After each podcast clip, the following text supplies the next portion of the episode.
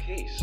Hope Not Hate are basically controlling Britain. Hope Not Hate, an alluring name for those more concerned about social justice than truth. These backward, these backward thinking, virtue, sig- virtue signalling, fake news creators. A Climate of Fear by Simon Murdoch. Read by Faisal Farouk. Riace sits in the region of Calabria, in Italy, which makes up the toe of the nation that stops short of punting Sicily further into the Mediterranean.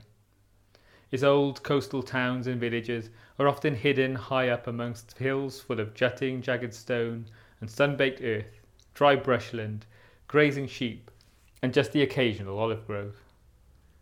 The infrequency of this latter Italian agricultural icon is telling. Professor Riccardo Valentini, director of the Euro Mediterranean Centre for Climate Change, told The Guardian in March that the season's 25 year record low olive harvest was attributable to climate change.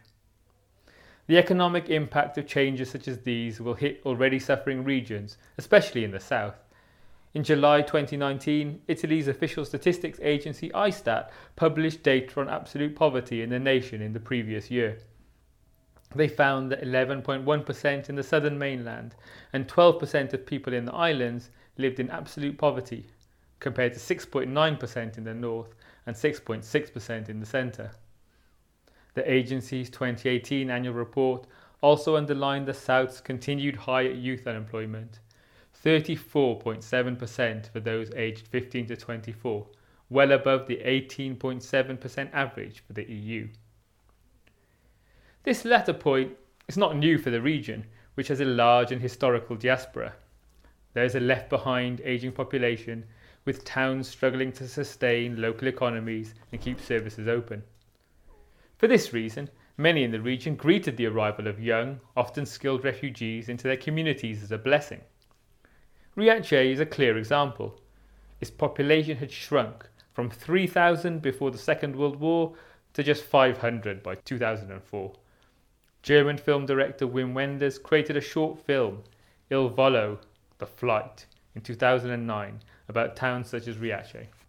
He remarked in a speech that year in Berlin, commemorating the fall of the wall, that the real miracle isn't here, but in Calabria, where for the first time I saw a better world. I saw a community that, through its generous reception of outsiders, was capable of resolving not so much the migrant problem, but its own challenges regarding its future existence, so as not to die by way of depopulation and immigration. Such well meaning descriptions are grist to the mill for the far right, of course, no more acutely so than at present, given far right conspiracies about white Europeans supposedly being replaced, a narrative popular with the international far right and which influenced the white supremacist terror attacks this year in Christchurch, New Zealand, in Poway, California, and at the Walmart mass killings in El Paso, Texas. Worryingly, this conspiratorial narrative has made its way into mainstream European party politics. In Italy, Matteo Salvini in particular has stoked these paranoid xenophobic interpretations of Europe's changing demography. In 2016, he told a journalist, An effort at ethnic replacement is underway. Well financed organizations are importing thousands to erase Italians living here. This is a lucrative attempt at genocide. At a 2019 press conference alongside Hungarian Prime Minister Viktor Orban, Salvini repeated these conspiracies, stating, For our children, to leave behind an Islamic caliphate with Sharia law in our cities is not something I want to do, and I'm going to do everything in my power to avert this sad ending for Europe. Despite Salvini's scaremongering, many recognise the normalcy of such flows of people.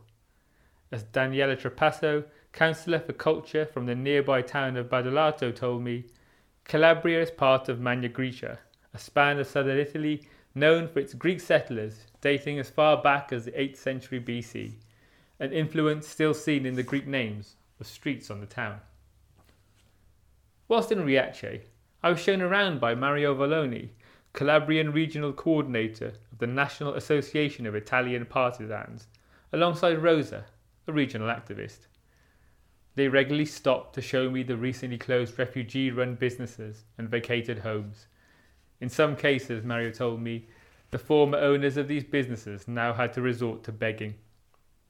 the wider damage such rapid commercial decline has wrought on the hillside town, which struggles to compete with its beachfront community for tourists, goes without saying. When I asked Mario and Rosa how many shops had gone, they told me 20 had gone in a matter of days, following the election of the new mayor, who had vowed to limit the level of immigrants coming to the town. In Wenders' film Il Volo, a character remarks on the serendipitous meeting of fleeing refugees and struggling Calabrian townspeople. It is two problems coming together to make a solution. Speaking to Veronica Pelleggi, who works in the welcoming committee in Riace's still thriving neighbouring town of Camini, she told me that when their town first brought in refugees, the situation worked to everyone's advantage, precisely because there were many abandoned places that could be used. As with elsewhere, schools have been able to reopen given the new influx of young people. Veronica stressed, however, that the gains were not just economic. The experience of hosting people had given richness in many ways to the small town. Isaiah, a Nigerian refugee who had been in Riace since 2016 and in Italy before that since 2014, echoed this point. As we sat on the steps of one of the town's now closed refugee run businesses, a shop which had sold Syrian traditional ceramics, he told me how when he and his family came in 2014, there was life. Everywhere was busy. There were tourists coming in, journalists coming in. You know, not just for me, it was bringing money in. It boosted their economy. But suddenly, I don't know what happened. Before I left Calabria, I drove to its northern coast to reach the towns of San Ferdinando and Rosarno. Walking their streets, the intense August heat seemed to add to the deadening quiet, an atmosphere which offered a sense of what may be to come for the southern coast's remaining havens of refuge. San Ferdinando was a site of large migrant built camps whose residents were evicted in March 2019. Their makeshift community of tents near the Gioia Tauro port had been demolished. In a statement, its inhabitants said, We want to let everyone know that we will not accept staying in other tents, check night and day, and not even in reception centres, far from where we work and always supervised. Expressing their frustration at their tightening options, they added, We don't want to end up on the road if we don't have a document. We want to live free, and we want to live in homes, regardless of whether or not we have a document. Info Migrants, a news site which provides reliable information for migrants during their journeys, reported in March 2019 that three people had died in the camp due to fires, with arson suspected in some cases. Following Salvini's crackdowns, those still in these towns are more vulnerable than ever. Stopping at a petrol station, I spoke to Joseph, a Senegalese refugee who had been in Italy for almost five years. Before San Ferdinando, he'd been in Catania, the main port in southern Sicily, and now worked at the petrol station after camping elsewhere following Gioia Tauro's port eviction. Motioning to the hill where he had made a temporary new home, he told me, I make plans, but it changes every day. One near certainty was his work in the new year. In the spring, he told me that he worked in the southwestern region of Campania, picking fruit on a farm a large number of immigrants work in Italy's agricultural sector. It's become an increasing source of worker exploitation and abuse, which is the country's south is worsened by considerable mafia control of the industry. Italy's notorious organised crime system was a background theme in many of the discussions I had whilst in Calabria. As one of my guides told me, once you understand the mafia, you understand everything about Italy. As I drove back to Calabria's southern coast, I stopped to speak with refugees cycling to the region's orange groves for work. I was close to Rosarno, known for being a hub of, a hub of the 'Ndrangheta mafia. According to a 2018 CNN report, it was estimated that the Ndrangheta had a turnover of $60 billion a year, with Oxford University's Zora Hauser telling journalists that amongst agriculture and other areas of Calabrian life, their most recent area of growth had been in the refugee business. A more visceral recent attack on those trying to enter Italy came into effect while I was there. Salvini had managed to pass a security decree to target NGO search and rescue vessels bringing people to Italy's ports. The law means these organisations face potential fines of up to a million euros, plus their captain's arrest and potential destruction of their ships if they ever enter Italian waters with immigrants aboard. A German ship captain, Carola Rackete, had already been arrested and charged when I arrived in Italy after she docked her boat in defiance of the ban by Salvini. In place of recent ad hoc efforts by the EU, the need for a humane and coherent response to dealing with the influx of refugees remains. It also must be collective. Those in distress are not crossing into one nation nor residing there alone. Writing in The Guardian in September 2019, Rackete drew attention to a further collective problem. More than existing xenophobic policies, she warned what scared her is the damage we are doing to our planet and the hostility that may be unleashed against those fleeing drought, famine, fires, and storms. To me, the dangers of climate breakdown and the need to help those trying to cross the Mediterranean are intimately linked. Italy too faces its own domestic climate concerns. Chiara Seletti, Women and Rights and Climate Coordinator for the Italian Climate Network, a grassroots campaign for tackling climate change in Italy, highlighted to me that the country had enormous hydrological problems. The south of Italy, in particular, she said, has already experienced for decades problems with its water supply. In Sicily, you don't always have water. She noted that there are going to be large areas that don't have access to water as the planet heated up further.